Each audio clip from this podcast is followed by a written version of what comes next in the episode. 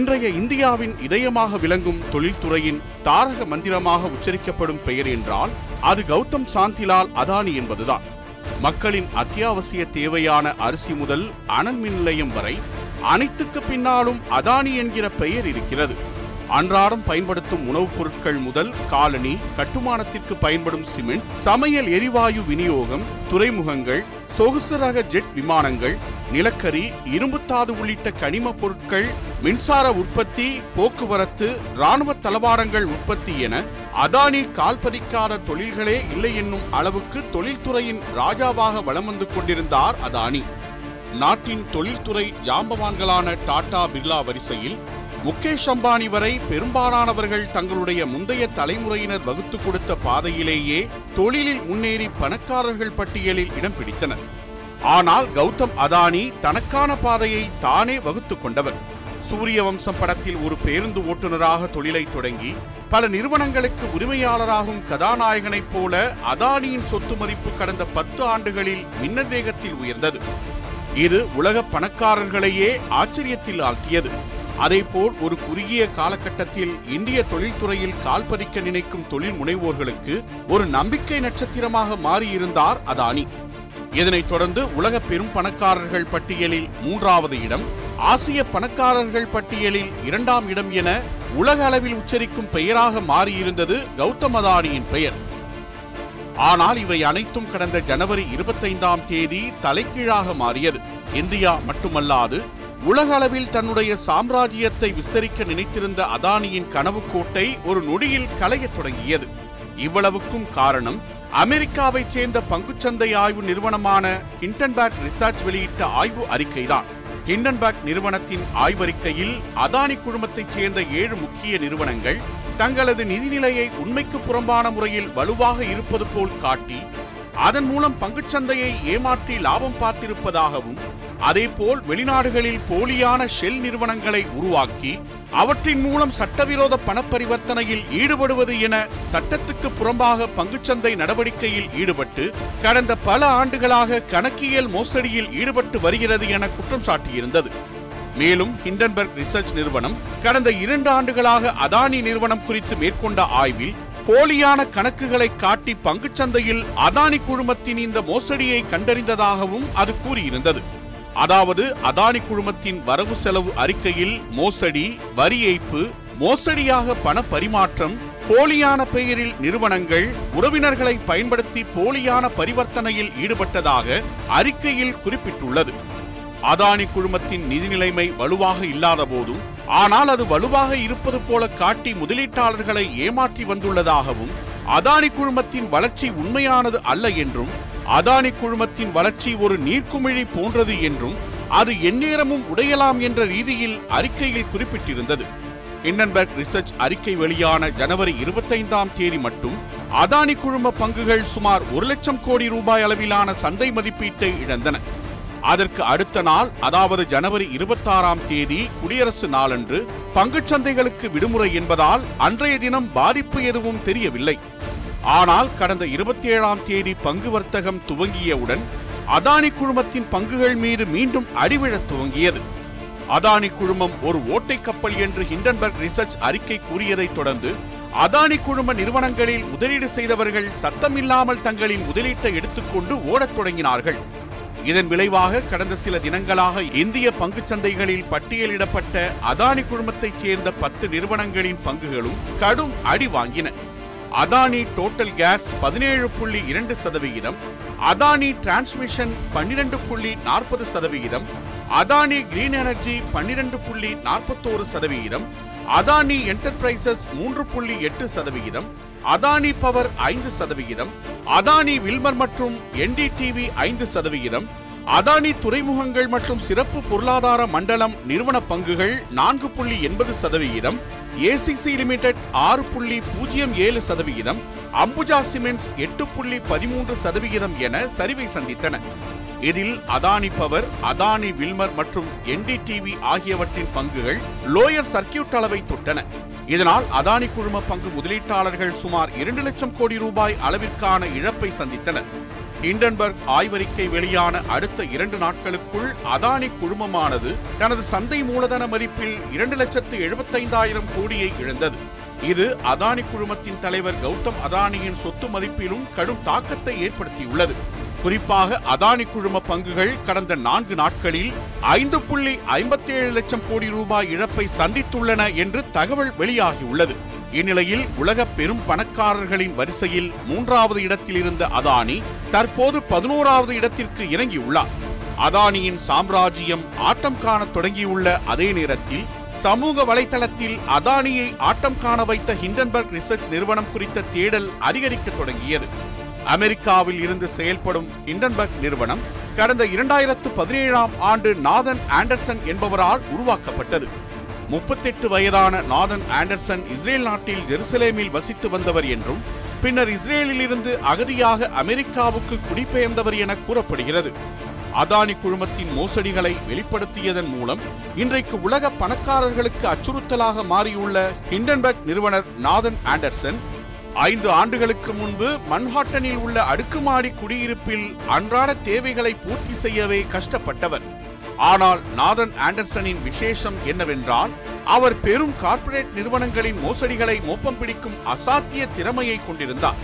Connecticut பல்கலைக்கழகத்தில் சர்வதேச வணிக மேலாண்மையில் பட்டம் பெற்ற நாதன் தொடக்கத்தில் ஃபேக்செட் எனும் நிதித்தரவு நிறுவனத்தில் ஆலோசகராக பணியாற்றி வந்துள்ளார்.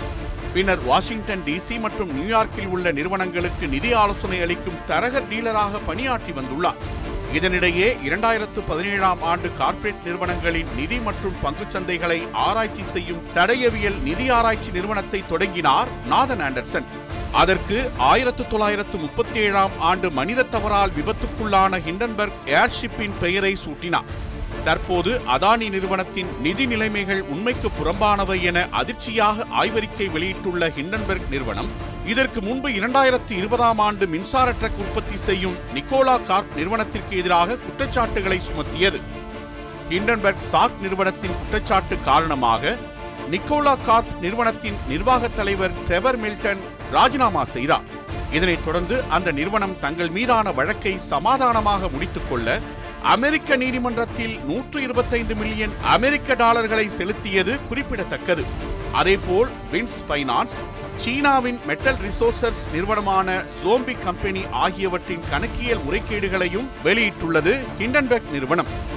இதனைத் தொடர்ந்துதான் ஜெஃப் பெசோஸ் பில்கேட்ஸ் மற்றும் வாரன் பஃபெட் ஆகியோரின் உலகின் பெரும் பணக்காரர்கள் பட்டியலில் மூன்றாவது இடத்தில் இருந்த அதானி குழுமத்தின் நிதி முறைகேடுகளை வெளியிட்டது ஹிண்டன்பர்க் ரிசர்ச் நிறுவனம்.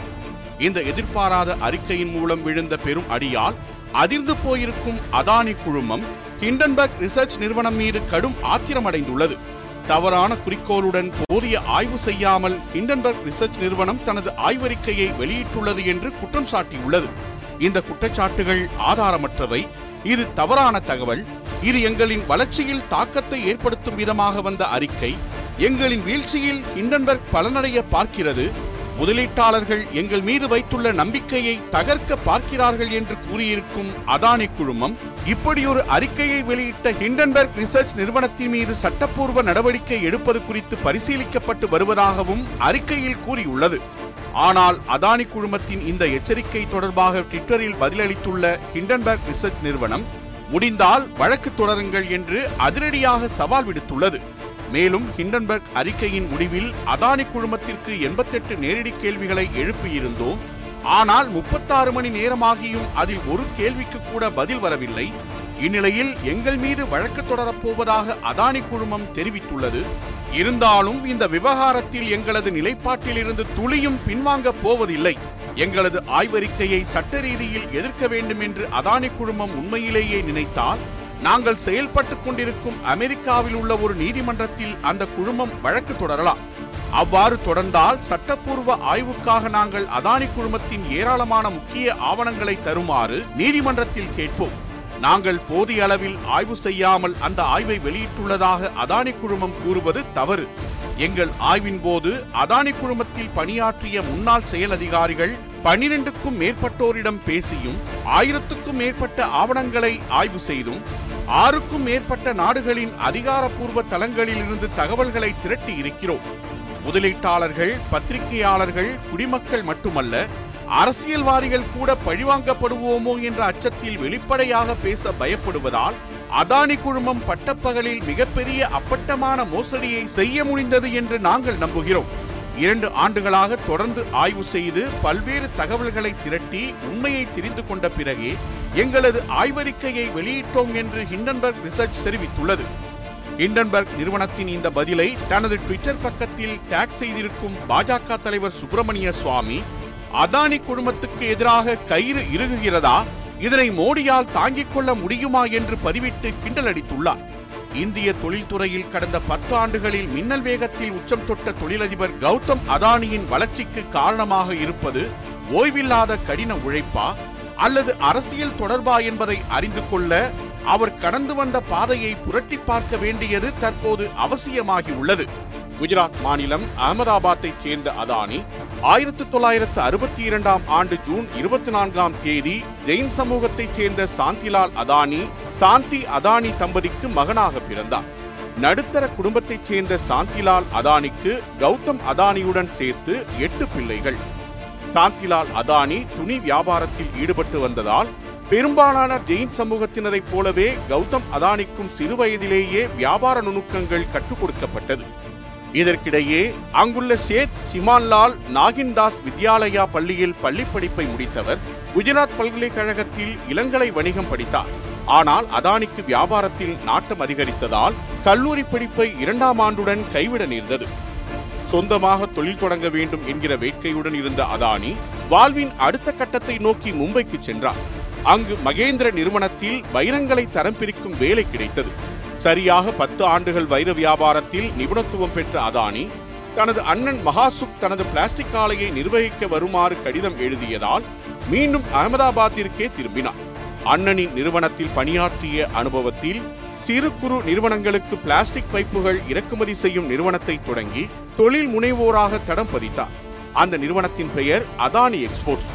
தொன்னூறுகளுக்கு பிறகு நாட்டின் பொருளாதாரத்தில் தாராளமயத்தை பின்பற்ற தொடங்கியதன் தாக்கம் சென்னை பெங்களூர் டெல்லி உள்ளிட்ட மெட்ரோ நகரங்களில் பன்னாட்டு நிறுவனங்களின் வருகையால் ஏற்பட்ட வளர்ச்சியை கண்கூடாக பார்க்க முடிந்தது. குறிப்பாக வானுயர கட்டடங்கள் கனரக தொழிற்சாலைகள் சிறப்பு பொருளாதார மண்டலங்கள் தொழில்துறை மேம்பட்டது.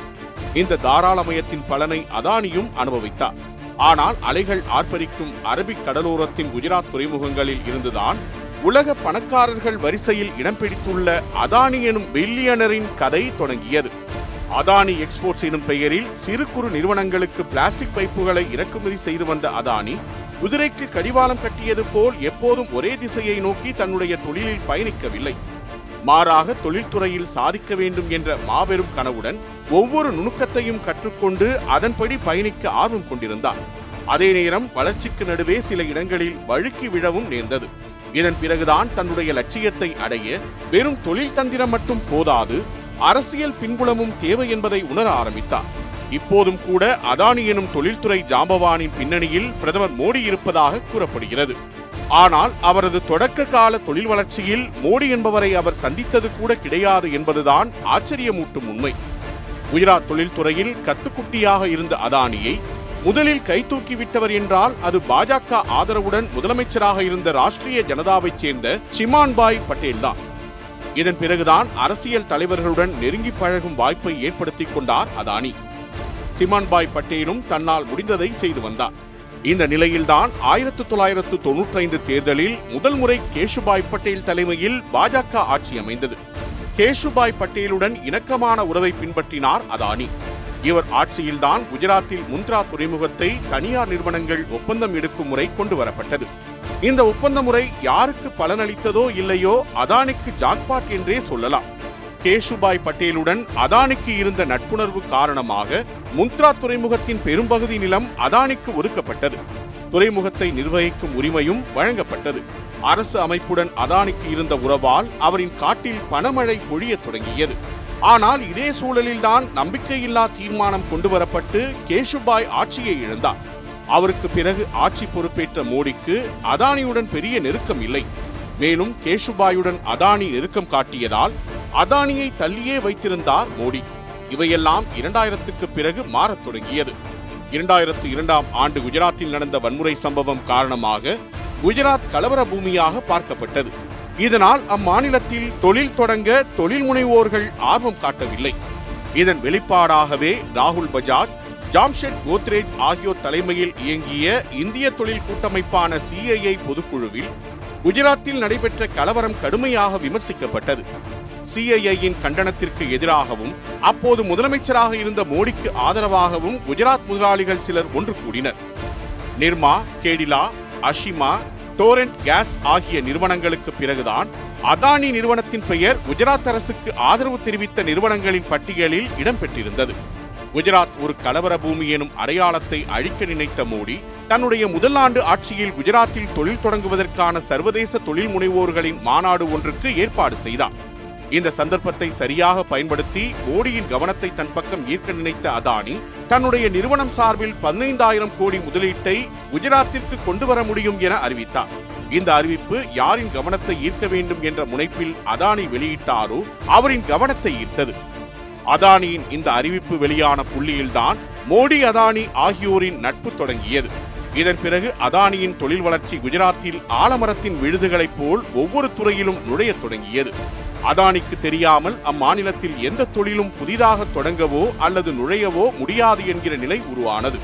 இதனால் குஜராத் தொழில் சாம்ராஜ்யத்தில் அசைக்க முடியாத சாம்ராட்டாக சிம்மாசனமிட்டு உட்கார்ந்தார் அதானி.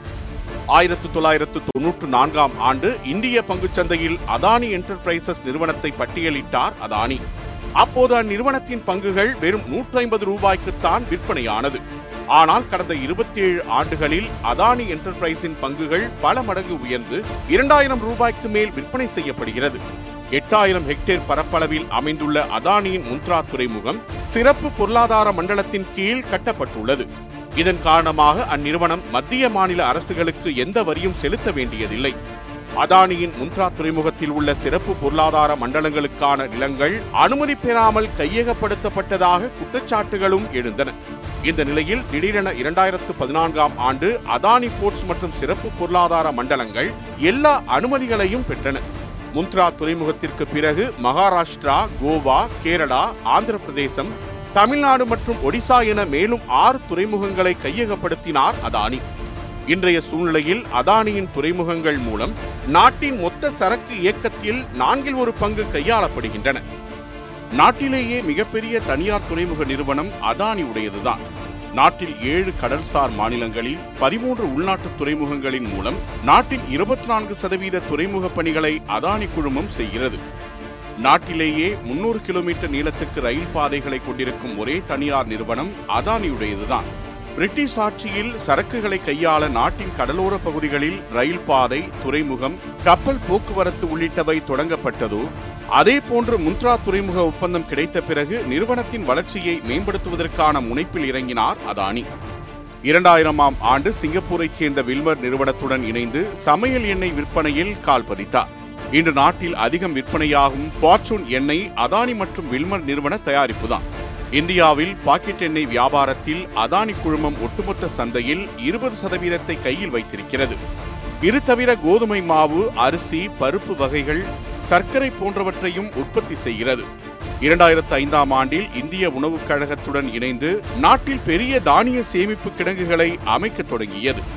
அதானியின் தானிய சேமிப்பு கிடங்குகளில் மட்டும் இந்திய உணவுக் கழகத்தின் ஐந்து புள்ளி எழுபத்தைந்து லட்சம் மெட்ரிக் டன் தானியங்களும் மத்திய பிரதேச அரசின் மூன்று லட்சம் மெட்ரிக் டன் தானியங்களும் சேமிக்கப்பட்டுள்ளது.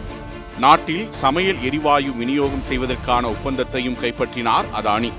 நாடு முழுவதும் மூன்று லட்சம் வீடுகளுக்கு அதானி குழுமம் சமையல் எரிவாயு சிலிண்டர்களை விநியோகம் செய்கிறது. இந்தியன் ஆயில் கார்ப்பரேஷன் நிறுவனத்துடன் இணைந்து வாகனங்களுக்கு பயன்படுத்தப்படும் இயற்கை எரிவாயு விநியோகத்திலும் ஈடுபட்டுள்ளது. நாடு முழுவதும் எண்பதுக்கும் மேற்பட்ட இயற்கை எரிவாயு சிஎன்ஜி பங்குகள் மற்றும் ஆறாயிரம் கிலோமீட்டர் நீளம் கொண்ட இயற்கை எரிவாயு பைப்லைன்களை அதானி நிறுவனம் கொண்டுள்ளது.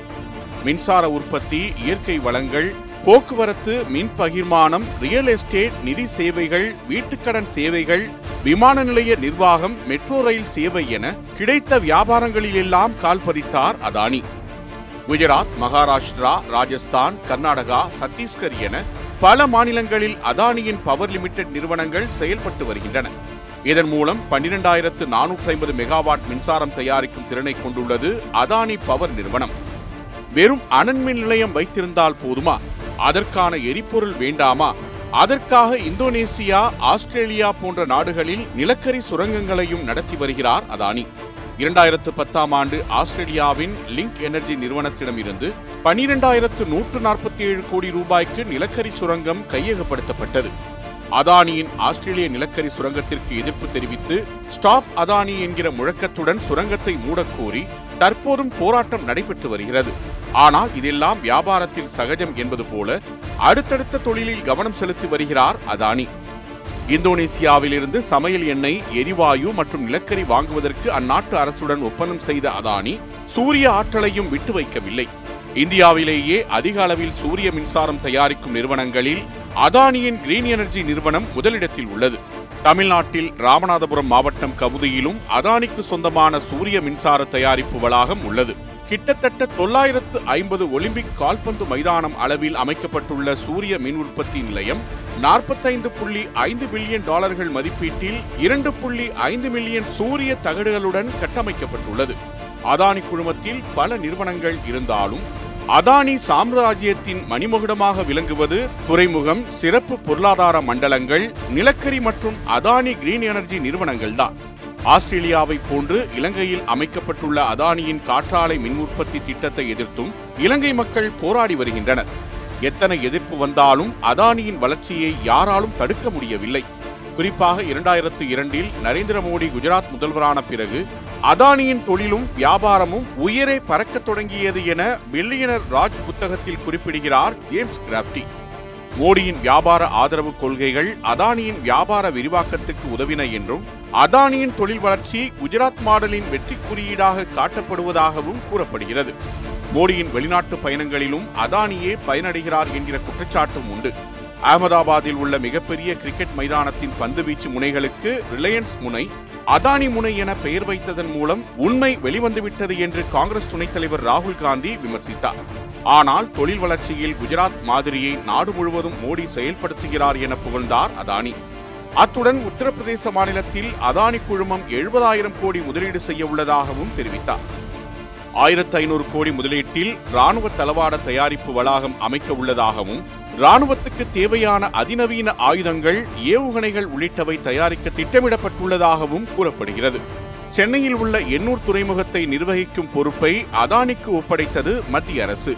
குறிப்பாக சேலம் எட்டு வழிச்சாலை திட்டமே அதானியின் எண்ணூர் துறைமுகத்தை சுலபமாக அடைய வேண்டும் என்பதற்காகத்தான் தொடங்கப்பட்டது என சூழலியல் ஆர்வலர்கள் குற்றம் சாட்டியிருந்தனர். குஜராத்தின் தொழில் வளர்ச்சி நாயகனாக பார்க்கப்பட்ட கௌதம் அதானி இன்றைக்கு இந்தியாவின் தொழில் வளர்ச்சியை சர்வதேச தரத்திற்கு கொண்டு செல்லும் முக்கிய நபராக உள்ளார். தன்னுடைய கடின உழைப்பால் இரண்டாயிரத்தி இருபதாம் ஆண்டு எட்டு புள்ளி ஒன்பது பில்லியன் டாலராக இருந்த அவரது சொத்து மதிப்பு இரண்டாயிரத்தி இருபத்தி இரண்டாம் ஆண்டு ஜனவரியில் எண்பத்தொன்பது பில்லியன் டாலராக உயர்ந்தது. குறிப்பாக இரண்டாயிரத்தி இருபத்தோராம் ஆண்டில் அதானியின் ஒருநாள் வருமானம் மட்டும் ஆயிரம் கோடியாக இருந்தது. இன்றைக்கு உலகம் முழுவதும் தன்னுடைய கிளைகளை பரப்பியுள்ள அதானி நிறுவனம் ஒட்டுமொத்த சொத்தில் ஐம்பது சதவீதத்தை கடனில்தான் இயக்கி வருகிறது. ஆனால் இவ்வளவு கடனும் அதானிக்கு இந்தியாவில் உள்ள பொதுத்துறை வங்கிகள் மூலம்தான் வழங்கப்பட்டுள்ளது. இந்நிலையில்தான் ஹிண்டன்பர்க் ரிசர்ச் ஆய்வு அறிக்கைக்கு பிறகு அதானி நிறுவனத்தில் முதலீடு செய்திருந்த எல்ஐசி மற்றும் எஸ்பிஐ நிறுவனங்களுக்கு இழப்பு ஏற்பட்டுள்ளது. பொதுமக்களின் முதலீட்டில் செயல்படும் எல்ஐசி எஸ்பிஐக்கு எழுபத்தெட்டாயிரம் கோடி இழப்பு அதானி குழுமத்தால் ஏற்பட்டுள்ள நிலையில் நிதியமைச்சகம் அமைதி காப்பது ஏன் என காங்கிரஸ் கேள்வி எழுப்பியுள்ளது. ஏற்கனவே அதானியின் வளர்ச்சிக்கு பிரதமர் மோடிதான் காரணம் என குற்றச்சாட்டுகள் முன்வைக்கப்பட்டுள்ள நிலையில் தற்போது அதானியின் குடும்பத்தில் முதலீடு செய்துள்ள பொதுத்துறை நிறுவனங்களின் எதிர்காலம் கேள்விக்குறியாகி உள்ளது ஏற்கனவே இருபது பில்லியன் அமெரிக்க டாலருக்கு மேல் கடனில் இருக்கும் அதானிக்கு தற்போது ஹிண்டன்பர்க் ரிசர்ச் நிறுவனத்தின் ஆய்வறிக்கை அவரின் சாம்ராஜ்யத்தை சரியச் செய்துள்ளது. இந்தியாவின் தொழில்முகமாக பார்க்கப்பட்ட அதானியின் அடுத்த கட்ட நகர்வு நாட்டின் வளர்ச்சிக்கும் வித்திடலாம் வீழ்ச்சிக்கும் அடித்தளம் அமைக்கலாம் என்பதே தற்போது கவனிக்க வேண்டிய விஷயமாக உள்ளது.